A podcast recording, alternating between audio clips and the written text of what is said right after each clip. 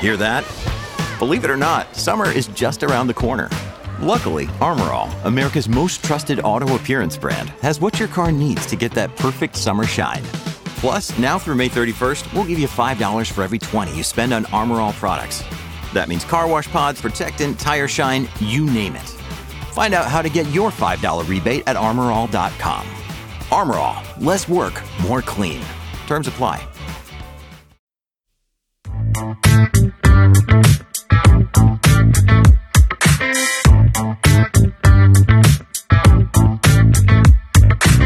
to Running on Ice, the coolest community in freight. I'm your host, Mary O'Connell, bringing you the latest tech updates, warehouse news, and everything happening in the cold chain world. Not only is there the coolest show in freight, but there's also the newsletter that could not be colder. You can subscribe to that on freightwaves.com slash running on ice. Today, we are joined once again by Royce Neubauer, the founder and CEO of SFL Companies. Welcome back to the show, Royce. Happy to be here. Thanks for having me again. Uh, looking forward to the conversation. I am kind of excited about today. Um, I, it's not really a secret that I'm a sustainable girly. Um, and so I like it to be, uh, you know, I like to talk about those things and see what we can do to actually kind of, you know, improve things and make it so that way there will be more generations that can enjoy Earth because it's kind of a cool place, you know, if I can be so bold as to say. I agree with you 100%. So, one of those things that is one of the major problems contributing to a lot of issues is food waste. It's a big concern in the produce supply chain. And since that's something that you guys specialize in, what kind of strategies or initiatives have you been involved in to really help minimize that waste as a result, uh, or as minimize the waste and throughout the supply chain? Yeah, I wouldn't say we have any specific initiatives because you know every retailer, every wholesaler, they all have their own kind of rules and regulations under PACA that they need to follow. Um, what we tend to do is educate our team. You know, we've talked about this before, but on how do we make sure we're getting the product from point A to point B safely and, and in the condition that it's shipped at. Um, for us, the most important part is that pre-ship inspection by our drivers and coaching our drivers up on what to look for if they see any, you know, wet boxes, any, you know, leaning pallets, um, any product damage in the pre-ship process while the truck is being loaded I feel we can reduce and eliminate 90, 95% of any claims that would ever result, right? And if we're reducing claims, we're significantly reducing that food waste. Um, as far as initiatives internally, when we do have a situation where there is a possible claim at the receiving end, um, our claims process, I think, is bar none one of the best in the industry we attack the claim immediately and we get all the facts as quickly as possible. We want pictures, we want temp recorders, we want pulp temps, uh, we want reefer downloads to make sure that if the product arrived cold or warm or, or whatever the issue is, what happened? And is the product safe to consume? And if it's found that it is safe to consume, but the retailer won't take it or the wholesaler won't receive it, you know, we're finding ways to donate that product to make sure that it is going somewhere and is being consumed in a, in a safe way. Um, so we work with different food banks, work with different um, shelters in, in, our markets that we're going to to make sure that if the product is consumable but doesn't look perfect for a retailer to sell, um, we want to make sure that's donated and and that you know somebody is actually enjoying that food because um, you and I both know that you know, just because the strawberry came in at 38 degrees instead of 36 doesn't mean the strawberry is bad.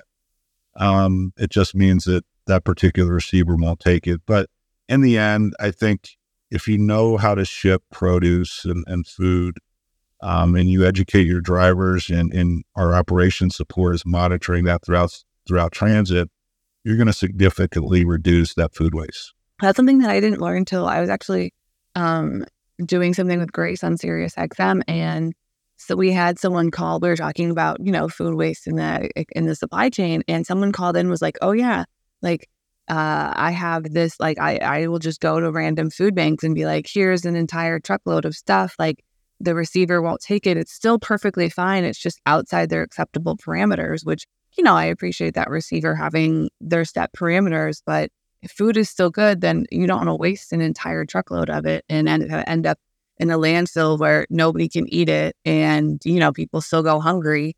And also it's contributing to, you know, landfills growing, ever growing problems. A hundred percent. Couldn't agree with you more. I did see something one time of someone. Um, I want to say it was like corn or wheat. It was something that it wasn't really, and you couldn't really be donated to a food pantry, but they were able to find some farm and like drop it off on the farm. And because it was still safe for like animal consumption, it was just not, it wasn't acceptable by the receiver. And it's kind of hard to take. I think it was just like a load of like just whole wheat um, that they were like, well, we can't really take it to a food bank because they don't have the ways to process it. So that just ended up at a farm. And I was like, that's actually pretty genius because throw it out there and enough cows and pigs and animals will happily eat wheat. Yeah, we've had such situations like that as well. And you mentioned corn. We've we have had a situation or two with with corn shipments that the market shifts. They bought too much. And we've had retailers say, you know, there's nothing wrong with it we just can't take it in. We can't receive it. We're not selling fast enough. And we're just going to eat the costs. Can you find a place to dump it? Instead of dumping it, we just found a farm, similar situation where they're able to feed it to their hogs or whatever. And and it worked out. The food was actually consumed. Yeah. I absolutely love that. See, that is the kind of creativity that I love, like talking to people about and hearing those stories because it's something that I would have never thought of until you're in that situation where you're like, oh, I, I can find a place for this to go. Um, I, I just this, that's why I love logistics is because you always have everyone's like, oh, not every day is the same. And you're like, it's you're like, yeah, it's not because some days I'm literally calling farmers asking, I just showed up with a truckload of corn, could you possibly do something with that? A hundred percent, and you know that is the thing that either sucks you in or kicks you out of logistics is putting those puzzle pieces together every single day. You either thrive on it and love it and love the the creativity that you're able to provide, or it's you just you just want to check boxes, and that's not a box you're willing to check, and it's just too much too too much wild wild west sometimes. Um, but it is controlled, and if you know the industry and you understand what you're able to do and what you shouldn't be doing, um, the decisions are, are pretty simple. Um, but it's easy for me to say that I've been doing this for 23 years now. In the beginning, I'm sure it wasn't, but it was the ups and downs of the roller coaster and the puzzle pieces that really drew me to logistics and, and supply chain and and I love it. That is that is one of the things that I do love about it is the like so we have this problem. What do we do? Those were always my favorite of like, so we're not exactly sure how to solve this. And I'm like, give me five minutes. I'll come up with some insane answer that's half a joke, but also if we could pull it off would be really cool. Yeah, hundred percent those are the, those are some of those favorite days where everybody's just coming up with like next each next like crazy ludicrous idea and then you're like wait actually that that could work that could work that could work so one of the things that you guys do because you guys offer managed transportation systems um, you kind of help shippers like with efficiently loading and packaging trailers have you guys really um, had a lot of success when it comes to kind of you know educating shippers on hey maybe you shouldn't put 700 million things of packaging around here because it, you know, it makes it, you, you'll either dim out or it's too heavy or it's too light. Like, have you had a lot of success with like getting your shippers to have less horrible? You're 100%. I mean, as far as the packaging itself, we have no say, but as far as loading the truck, we definitely have a say. Um, and that goes back to the preloading inspections that, that our drivers do and coaching the drivers out. You know, different commodities need to be loaded in different manners and they need different protection. So by understanding the commodity grouping and understanding what can ship with it and how it needs to be loaded, it, it is vital uh, to reducing food waste and claims, but also, you know, making sure that a truck isn't too heavy, that the axles are loaded correctly, um, products not touching air chutes to protect air circulation through the trailer. A lot of people kind of stay away from food and, and, produce because they don't understand how to load each commodity. But you know, we feel that we're professionals in our craft and we study the commodities and we understand that, you know, if you're loading clementines that are imported and, you know, you're in a shipper and they've got two airbags on the side of the trailer, well, that's wrong. I need 10. And trying to educate our shipper into buying more airbags, it only costs $10 a piece, $15 a piece. You know, it's cutting into their costs, but at the end of the day, it's protecting them against an entire load tipping over. So we have educated our shippers on making sure that certain commodities aren't loaded too far back in the trailer so the airflow will circulate properly. Um, and it's just simple pictures at the at the loading side. And, in we'll tell our drivers don't leave. They need to pull two pallets off, or, or they need to figure it out because we're not going to risk a claim on this trailer because they're trying to stuff the trailer with too much product. Um, but it's also you know, a collaboration. You've got to have a shipper that understands what they're loading as well. Some do, some don't. Um, sometimes you'll get a buyer that is buying too much of one commodity and they're trying to load it with something that it doesn't work with. Onions and apples can't be shipping together. The temperatures are way off. We've had those types of situations where they're like, well, just throw them on there. No, your apples are going to smell like onions and taste like onions. So we can't allow that. And we're doing this for your protection, Mr. Buyer. Um, but you know, it's just it's a collaboration and just being understanding that they're trying to move as much product as they possibly can at the best rate. But in the end, we have to make sure that we're loading the same commodity groupings that can ship with each other based off temperature requirements and weight requirements. So we do monitor that. Um, when we see shipments coming over, our team will analyze you know, what we're putting on the truck and make sure that it makes sense and, and that everybody's protected. Another day is here, and you're ready for it. What to wear? Check. Breakfast, lunch, and dinner? Check. Planning for what's next and how to save for it? That's where Bank of America can help. For your financial to-dos, Bank of America has experts ready to help get you closer to your goals. Get started at one of our local financial centers or 24-7 in our mobile banking app. Find a location near you at bankofamerica.com slash talk to us. What would you like the power to do? Mobile banking requires downloading the app and is only available for select devices. Message and data rates may apply. Bank of America and a member FDIC. I, I really, really like that because you, you not only are you saying like you're advocating for your shippers and saying, well, I don't want you to have claims because that means that you're going to lose product and that means you're going to lose revenue. But you're also advocating for those drivers of like, hey, if they've loaded you incorrectly, like do not leave. Like just, you know, kind of stand up for yourself and say, I can't leave until you fix this. And then eventually there will be a, a victory somewhere. You have to, and, and if you know if you're lo- loading heavy commodities and the driver knows that his, you know, his his axle is going to be overweight or something of that matter, you know, we want them to communicate that because if they get you know 50 da- miles down the road and had to scale and they're overweight, now they're getting ticketed, and they have to go back, or we have to send a new truck in to pull product off. It just becomes a disaster. So if you can catch it at the shipping side you can eliminate a lot of, of issues along that path. So, kind of along that shipping side and, um, you know, advocating for customers, what kind of steps um, have you guys taken to really maximize efficiency? You know, because produce, it can't really, you can't really get stuck in a 10 hour traffic jam uh, on I 95. Like, that's just not, that's not really a good, a good move for it. So, how have you guys really um, advocated for your, or I guess advocated for your shippers and carriers that like, hey, this is how we're going to ma- maximize efficiency. So we have less trucks on the road or like less trucks going unnecessary places. Every truck is loaded fully. And, you know, ideally in a perfect world, we're not having any, any produce loss. Yeah, we've worked with, you know, quite a few of our shippers and some of their buyers and some of their buying habits um, and just consolidating shipments, consolidating picks. Um, gosh, when I started, we were doing five, six picks in California to, to get to fill out a truck. Um, so if we're able to get a consolidator involved where they can maybe hit two or three of those sheds and, and get the product to one shipping point, we're able to get that driver on the road much quicker and, and make sure that all those commodity groupings are loaded correctly, but it's also eliminating the environmental footprint of that truck going up and down, you know, different towns in California, picking up product and then trying to manage their logbook to make an on time delivery, right? And with e logs, I think it has forced a lot of shippers to make sure that those picks are consolidated, that drivers have the, the right amount of hours to pick up and deliver products safely.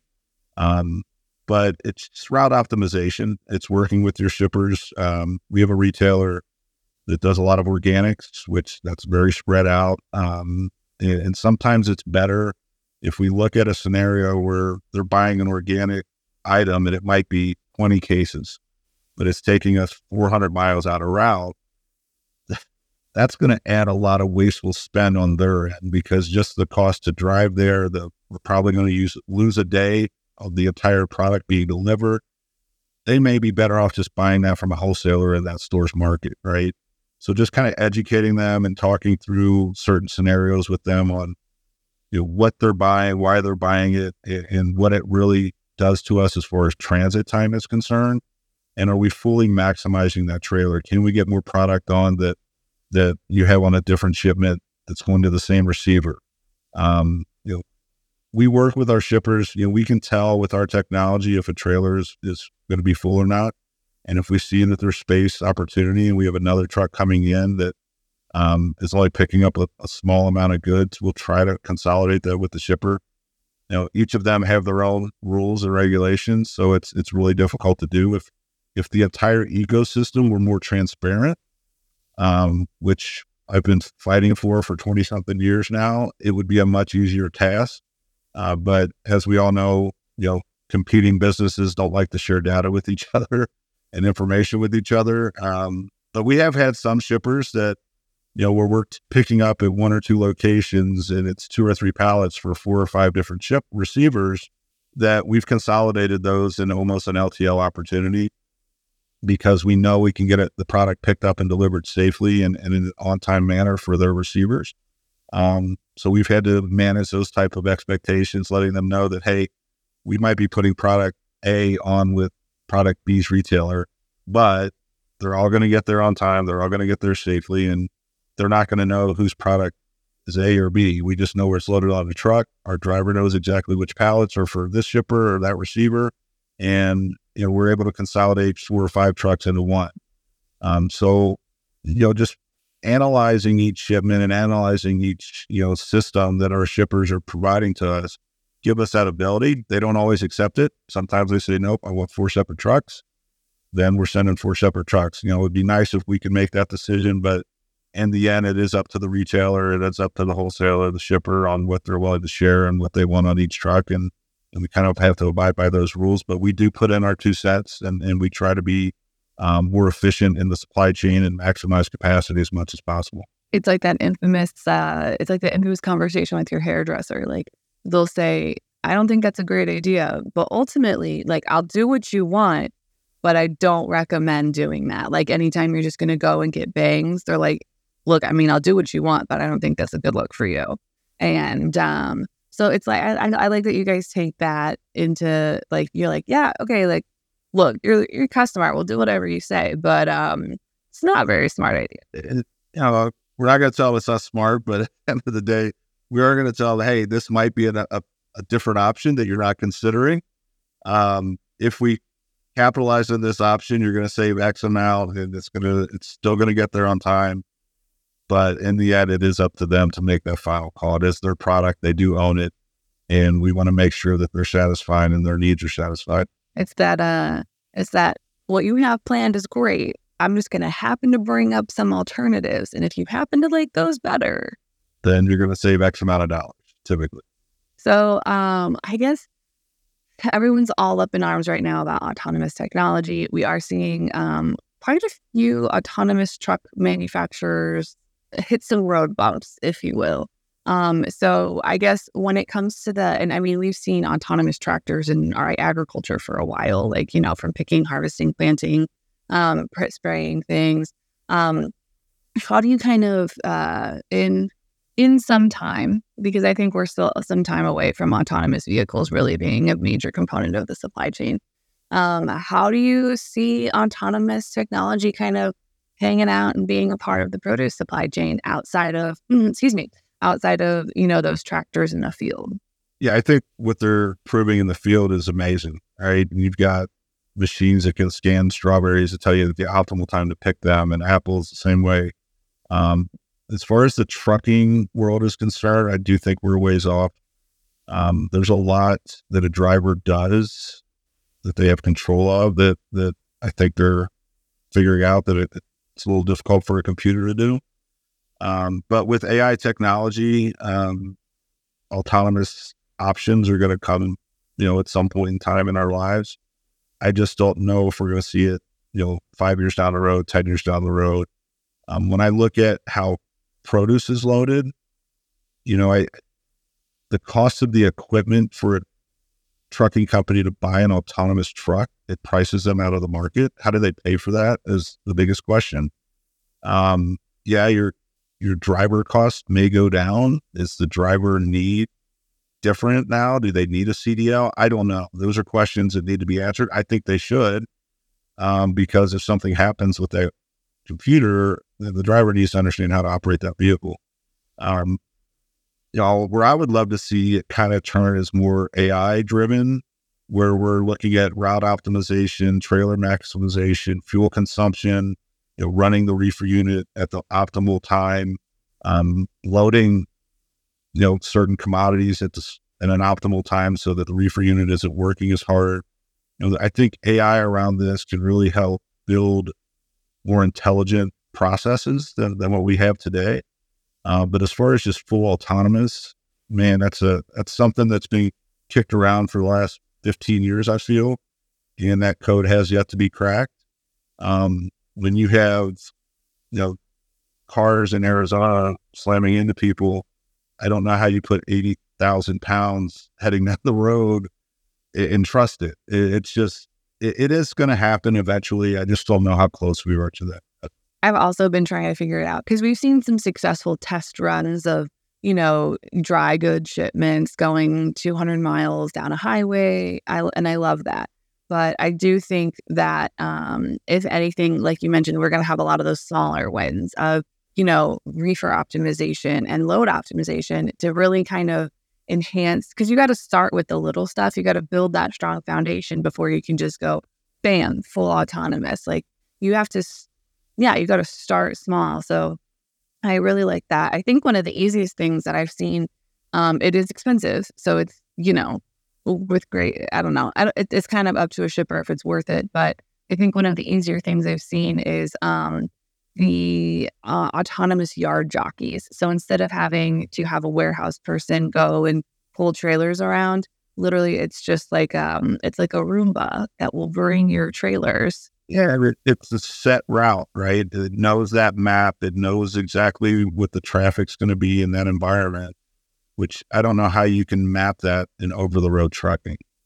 You know, we don't know what the 101 is going to look like today versus tomorrow, right?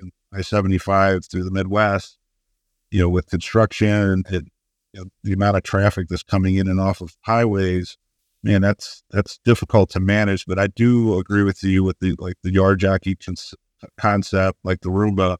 I think that's like you said, small steps, start small and then work your way out. And I think that's a great place to start. I love that because also it frees up because, you know, it's not exactly the easiest to staff a warehouse at the moment. So it frees up some of those people for that, you know, they don't need to be out in the yard pulling a trailer when they could be loading a trailer or doing something inside the warehouse to make it more efficient. Because if I can just have something bring it you know, from that corner over there, have it, the the thing drive it in a fence where there's not really a lot of traffic. The worst that will happen if it goes wrong is I will have a trailer run into a trailer. Exactly. And I can pretty I can pretty easily fix a trailer on trailer crime um, because the the the vehicle's not going fast enough to do a lot of damage. So maybe it's just like get out there with a paintbrush or like a hammer to like undo it. But and I do feel it'll hit the dry world first. Um, probably small packages and things of that nature first before it gets to produce and, and food um, because it is a more hands-on process as far as loading and, and receiving because the claim ratios are a little bit different um, damages are a little bit different you know people are consuming these goods versus you know putting a shirt on or something that's just, you know a packaged good um, so it, it is a little different world than than some of the supply chain I do feel that we will probably be impacted last when it comes to autonomous vehicles. There's a lot about the cold chain that I'm very curious to see how it adapts into autonom- autonomous um, technology because it's there's just a lot of weird stuff that you know you really need someone there to say this is this temperature and this is what this looks like. So I don't know. I'm excited for the future of it. I do think it's a ways off, but um, you know, I love the conversations that are being had around. It. I couldn't agree more. All right. So we have asked you quite a few questions on this show. Um, we know where you stand on cereal. We know, you know, if you could eat. We know that you love to eat steak. Um, this one's going to be a fun one.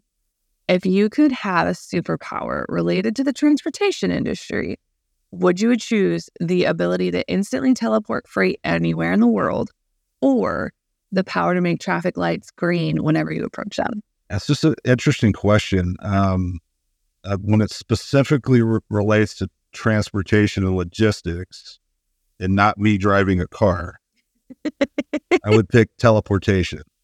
Um, I feel like that would solve a lot of your. It would solve a lot of problems. I think when you talk about food sustainability, um, that would greatly reduce that. Um, energy resource utilization greatly reduce that. Um, so I think teleportation would be ideal for, for all commodities. Um, but when it comes to just me actually physically driving, uh, the green light thing would be ideal. I do get a bit of road rage, so it's a problem and and, and an issue I've been working on for many years. Haven't we all? I have a I have a touch. We have a new intersection installed by my house that no one seems to understand. So that's a fun one for me all the day on the daily. Yeah, I mean, the, anytime I can catch a green light, I'm ecstatic. It's a good. It's going to be a good day when you catch the green light. Um, so if anyone wants to, you know, see if they see if you have that uh, ability to instantly teleport freight or reach out about any other questions they have, where can they find you outside the show? Yeah, please check us out at www.sflcompanies.com and anybody can email me at royce at sflcompanies.com. I'm available to answer any questions and, and see if we can't uh, fit your need. Awesome. Thank you so much for being on the show. Thanks for having me. You can catch other episodes of Running on Ice right here on YouTube or anywhere else you get your podcasts, such as Apple Podcast and Spotify. Need more Running on Ice news? No sweat. You can subscribe to the newsletter on freightwaves.com slash running on ice. See you on the internet.